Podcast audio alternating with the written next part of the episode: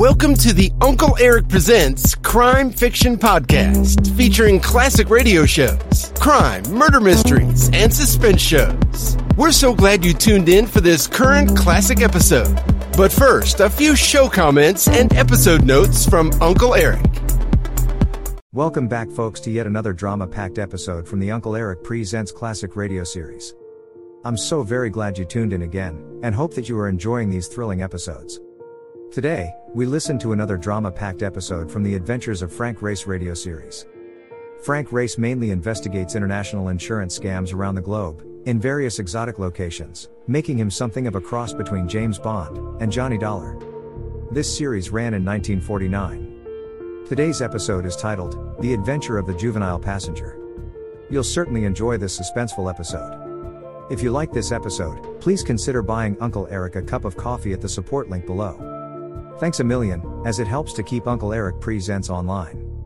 Please make a point to visit UncleErich.com to listen to all the currently available radio podcast categories and episodes. There are also hundreds of video episodes of classic detective shows to watch as well. UncleErich.com is well worth the visit. Now, enjoy this great episode titled The Adventure of the Juvenile Passenger. The Adventures of Frank Race, starring Tom Collins.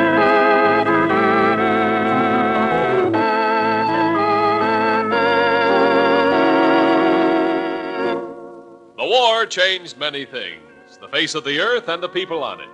Before the war, Frank Race worked as an attorney, but he traded his law books for the cloak and dagger of the OSS. And when it was over, his former life was over too. Adventure had become his business. The Adventures of Frank Race.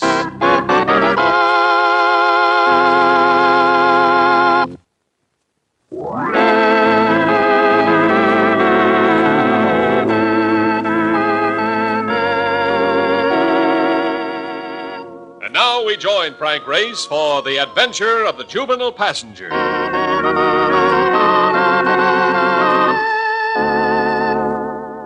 The evening had been a turkey.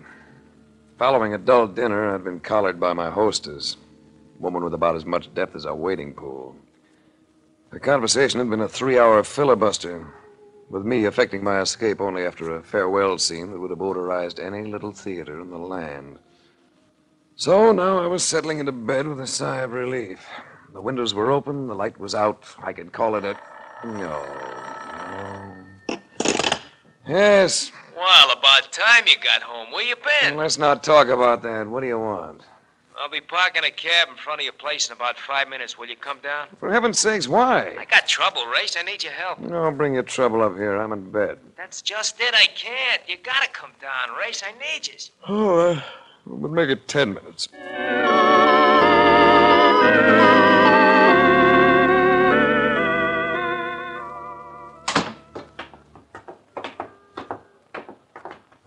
This had better be good. So take a gander back there.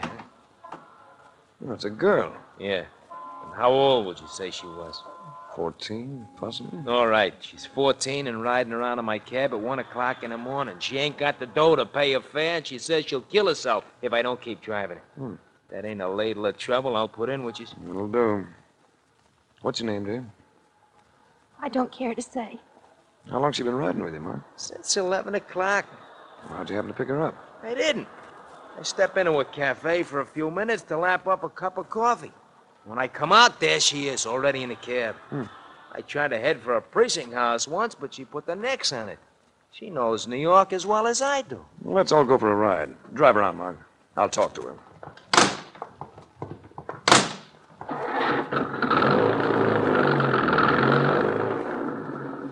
You could tell me your first name. That wouldn't give anything away. It's Mary.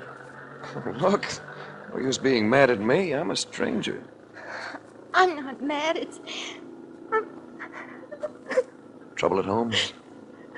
I don't live at home. Relatives? I stay at an orphanage. Nothing wrong with that. No, there's nothing wrong with it except. Well, how would you like it if someone were trying to send you to jail? Someone at the orphanage? Just the head of it, that's all. No one can send you to jail if you haven't done anything wrong. She claims I steal things. I I don't, but what's the use? You won't believe me either. I believe you. I'd like to help you. You can't do anything. Nobody can do anything. What are you supposed to have stolen? Some jewelry. You like jewelry? Sure, I like it. All girls do. But I didn't take any, even if they did find it in my mattress. Then tell them so. Well, let me take you back. No, Well, you can't keep riding around in this cab all night. nobody wants to help me. Nobody. I said I'll help you, and I will. We'll forget about going back to the orphanage. But you must have friends, someone with whom you can spend the night. Then, tomorrow, I don't know anyone. Except Pharaoh Gillis. I'm afraid a man won't do. Oh, Ferris Gillis is a lady. She's swell. She came to the orphanage a couple of times and told me to come and see her anytime I wanted to. You know where she lives? We could find it in the phone book.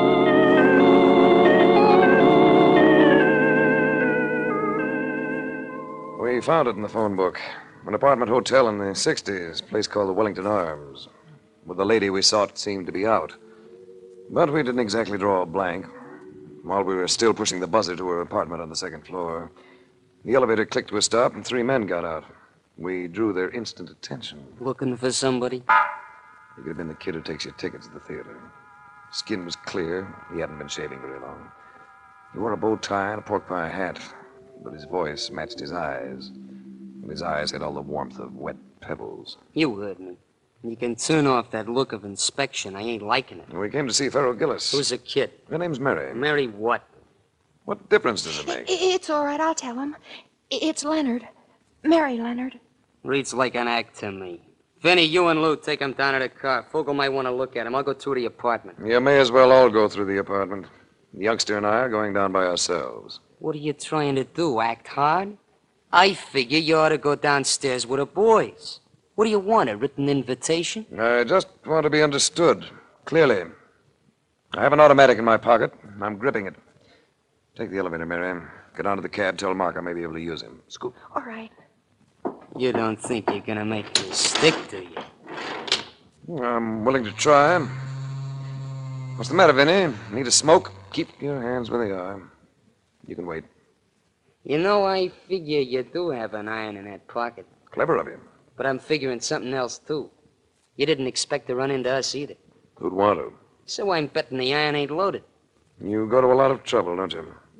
Why don't you relax, boy? We're strangers. We've never seen each other before. If we just nod, go our respective ways. We'll both stay happy. Now I'm sure you ain't got that gun loaded. He had me. And here was a boy who plainly liked violence for its own sake. There's nothing left for me but the stairwell, so I vaulted the banister and got a decent fall. Hey, what goes? I was just coming up. Come in, let's go. Where to? To that orphanage. This youngster's taken up enough of our time tonight.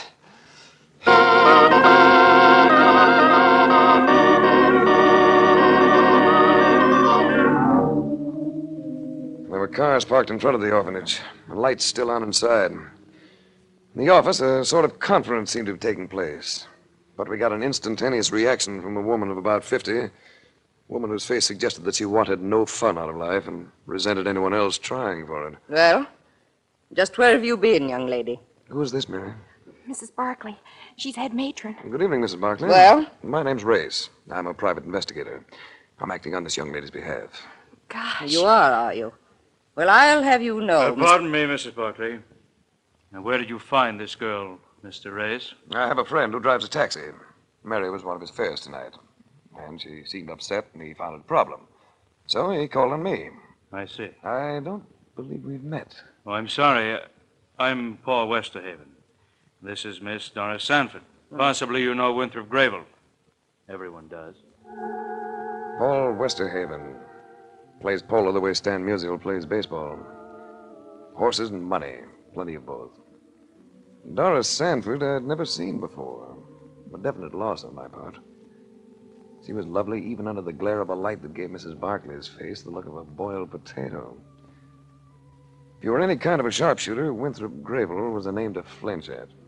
He scribed a hard hitting newspaper column that went in for reform. You might be interested to know, Race, that we're here because of this girl's disappearance. She's utterly incorrigible. You've been able to do absolutely nothing with her. You ever try being kind? Well, it is somewhat of a problem, Race. This is the second time the girl has run off. We've been fortunate that no bad publicity has developed. Now, where does Farrell Gillis fit into the picture? Oh, that woman. Who is Pharaoh Gillis? Well, she's rather well known, Paul. Operates as a gambler. As far as I'm concerned, she's a pretender and a liar. Why do you have that opinion? A month or so ago, Miss Gillis promised to donate the cost of a new building for the orphanage. She seemed quite enthusiastic at the time, but nothing came of it. Well, if you don't mind, I'm going to say goodnight. I'll come and see you tomorrow, Mary. We'll talk this over. All right. And if I've seemed abrupt, Mrs. Barclay, I apologize. I don't imagine your job is a breeze by any means. Certainly isn't.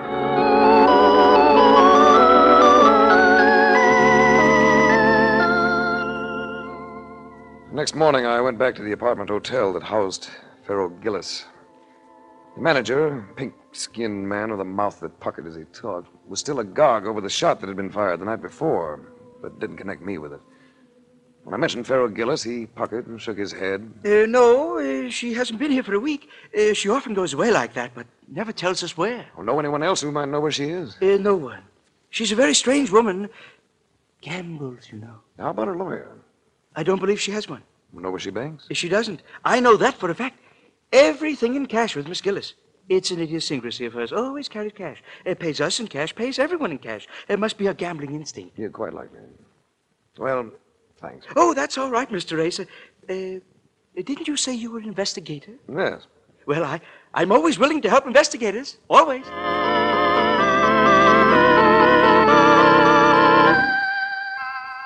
House in which Doris Sanford lived had the look that spells lots of family background, the size that spells money. I was curious to know if Miss Sanford would appear as lovely by daylight as she had the night before. She did. Then some. I can say one thing. You don't look as grim as you did last night. It was a rough evening. you care for a drink? It was a little early. I'd rather wait. Oh, you have a charming house. Makes a nice frame for you. You couldn't pay me a nicer compliment. Oh, yes, I could. It was just a warm-up shot. You know, you couldn't have looked grim last night. Now, speaking of the orphanage, I've just come from there. I had a talk with a kid. She isn't very happy. I know. We've got to do something for her.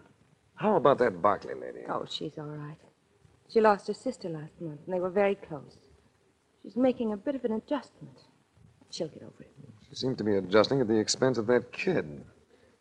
How does a woman like Farrell Gillis tie in with the orphanage? Well, it seems that she stayed there as a child. She comes in every once in a while for a visit. Now, this building she was going to have to write. How much was it going to cost? Fifty thousand dollars. Nice bundle of money. Yes, it is. But you can see Mrs. Barclay's side of it. She was pretty excited at the prospect. That drink you mentioned, uh, couldn't we have it somewhere tonight? And dinner to go with it? That sounds as though it might be fun. But But you have another engagement. I could break it. Couldn't I? I like the way you say that. Will you call for me? With my hair combed and my face ashine. All right, Ray. It's a date.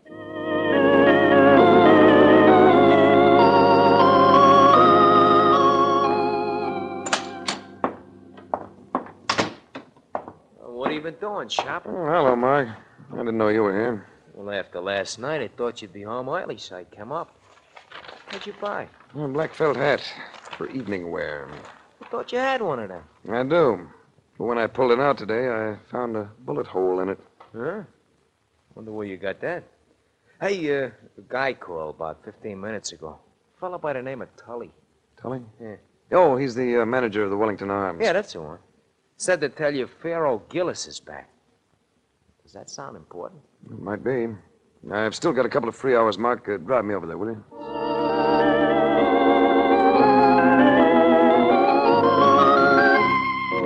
I found the door to the apartment slightly ajar, so I knocked. I thought I heard a voice say, Come in, so I did. She was reclining on a divan, woman of perhaps 60. She had a theatrical look. Her skin was heavy with makeup, her hair tinted a flamboyant red. She was smiling at me, and the set of her features indicated that she was used to smiling. There was only one thing wrong with the picture. Someone had stabbed a knife into her chest. She was dead.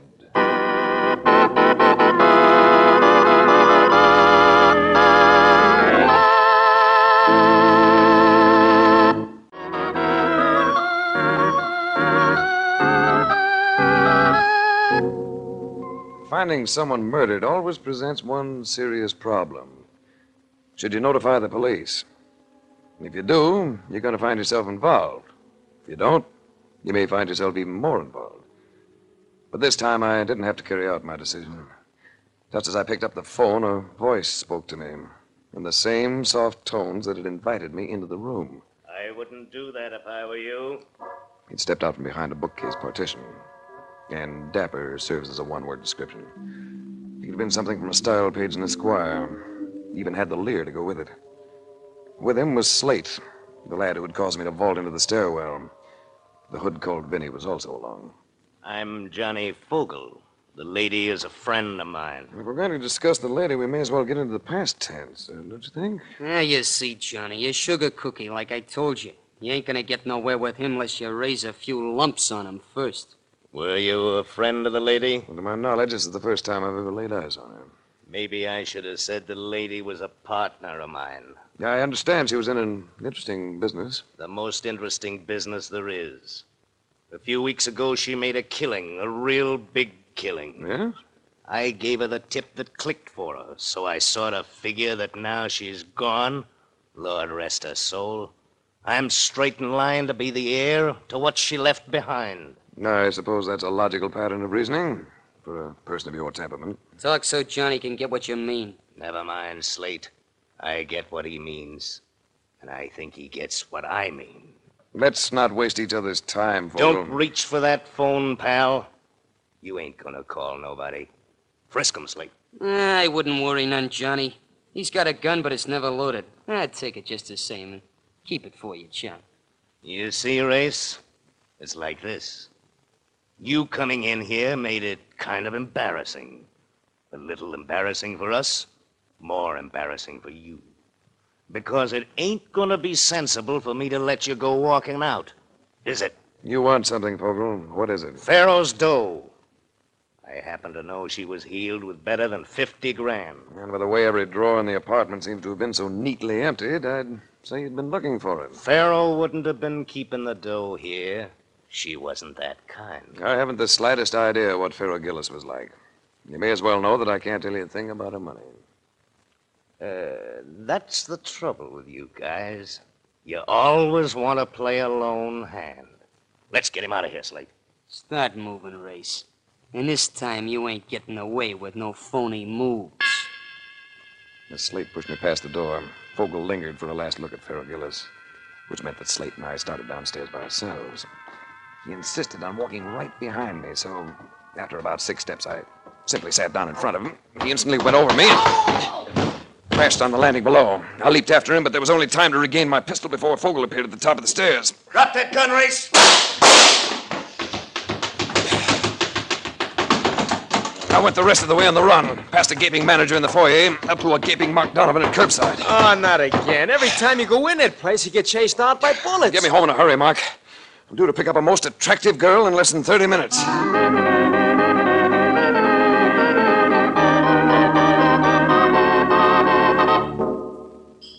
Candlelight.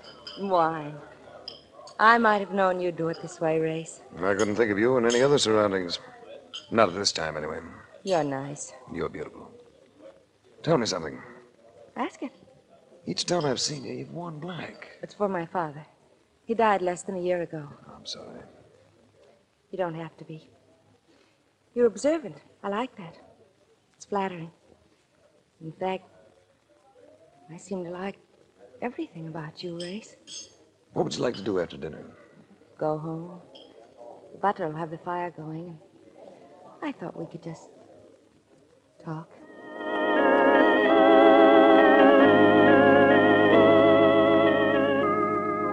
The fire was going, as she'd promised.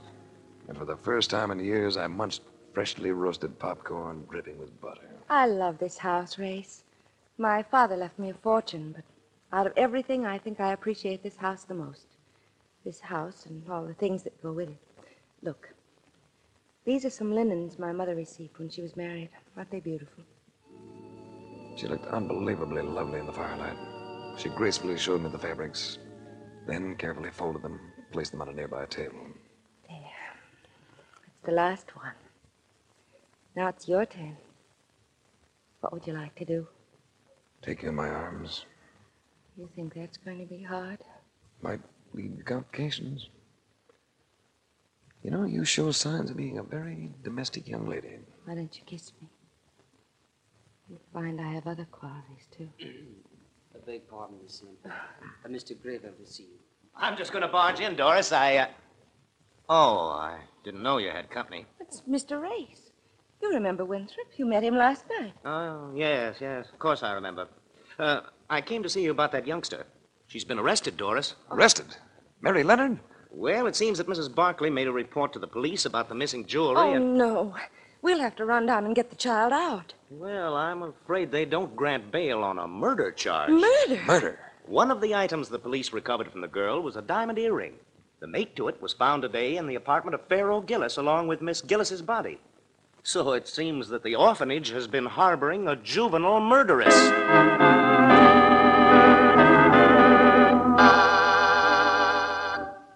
I saw Mary Leonard the next morning. She had no tears for me. She was terribly quiet, terribly white. I told you no one could do anything for me. Didn't I, Mr. Wraith? Well, I haven't been able to do much, have I, Mary? But I want you to know that I've got an idea about this affair. It's just an idea, and a pretty hazy one at that. But it might lead somewhere. I'll keep in touch with you.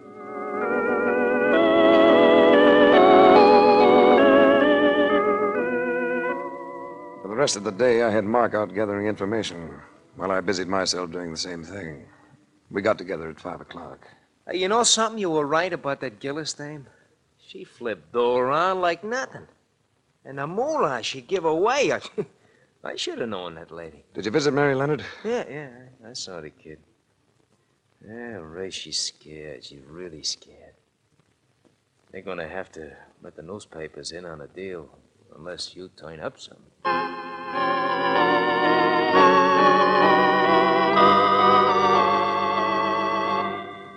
Was about an hour later that I got a call from Doris Sanford. Race, can you come to see me right away? It's important. Trouble?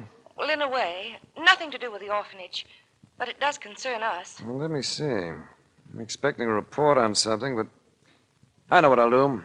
I'll call and tell them to get in touch with me at your place. I'll be right over.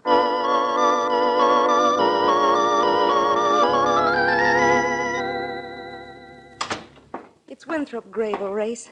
He thinks he's in love with me, and he's become insanely jealous of you. Can't help that, can we? After all, he's a big boy now. But he can hurt you with that column of his. There's a phone call for Mr. Race, Miss Sanford. I took it in the library. It was the report I'd been waiting for. When I got back to Doris, I found Winthrop Grable with her. He greeted me with a frigid nod. His face was flushed, and his eyes had a too bright look. Was it the call you've been expecting, Race? Yes. It seems that Pharaoh Gillis not only made a promise to give $50,000 to the orphanage, but she actually delivered the money. What are you talking about? Pharaoh Gillis always did everything with cash, and that's the way it was handed over 50000 in United States currency. I guess it was too much for the party who accepted it, because nothing was ever said about it. And that's why Pharaoh Gillis was murdered. So where do we go from there? To the fact that Pharaoh Gillis wasn't murdered just to keep her silent. Drawers and cupboards had been emptied in the apartment. She'd evidently obtained a receipt for the money, which the killer wanted, and got, I believe. And I suppose you know all about the killer's identity, eh? I do know. Who did it, Race? You did, darling. Ah. I got my lead on that from the way you folded those linens last night. The way I folded the linens. So carefully, so meticulously. The same way everything was handled in Pharaoh Gillis's apartment. You were disturbed before you could put the things back, but you left everything so neatly piled. You're being ridiculous, Race. I just inherited a fortune from my father. I know. But this afternoon I learned that it wasn't a very liquid fortune. Not much money. So inheritance taxes were going to cripple you, make you sacrifice a big slice of your holdings. I think the courts will accept that as a pretty good motive. Oh, you're wrong, Reese. No, I'm not. The item I particularly don't like is the way you set that little girl up for a patsy. Framing her with some frowsy jewelry. Planting the stuff so she'd not only be suspected of thievery, but of murder as well. Win, This man is trying to frame me. Yes, but he's not going to get away with it. Put that gun away, Grable. She's making a fool of you. No, you've been trying to make a fool of me. Making passes at her when you knew she was engaged to me. But it's the last pass you'll make at any woman. Why, you. Sorry, Grable. I can only allow you one miss. Oh! Grace, Yes, dear. I've been thinking of taking a trip to Lake Louise. Why don't you come with me? After all, you can't prove I did anything. That receipt is no longer in existence, nor the duplicate. I know. But you wrote pretty heavily when you made it out. Heavily enough to mark up the blank underneath. That was what my report was about. The police lab was able to show it all up the amount and your signature.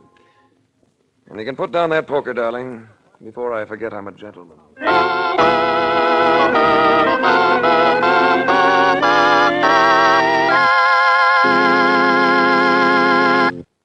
The Adventures of Frank Race, starring Tom Collins with Tony Barrett as Mark Donovan, comes to you from Hollywood. Others heard in tonight's cast were Virginia Gregg, Michael Ann Barrett, Jack Kruschen, Jack Carrington, and Bert Holland. This series is written and directed by Joel Murcott and Buckley Angell. The music is composed and played by Ivan Ditmars.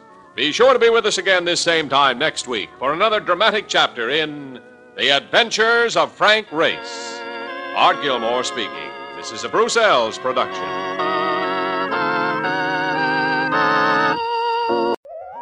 I hope you enjoyed this latest Uncle Erich Presents episode. Stay tuned for the next exciting episode. Please check back often and make sure to subscribe to my podcast so you won't miss the new exciting episodes. In the meantime, scroll up or down to find other exciting episodes to listen to. Don't forget to visit UncleErich.com to see and listen to all the program categories and episodes. There are also hundreds of the old classic crime and detective television show episodes you can watch as well. They're a hoot to watch. That's UncleErich.com. If you like this episode, please consider buying Uncle Erich a cup of coffee at the support link below. Thanks a million. Thanks for stopping by. Bye bye for now.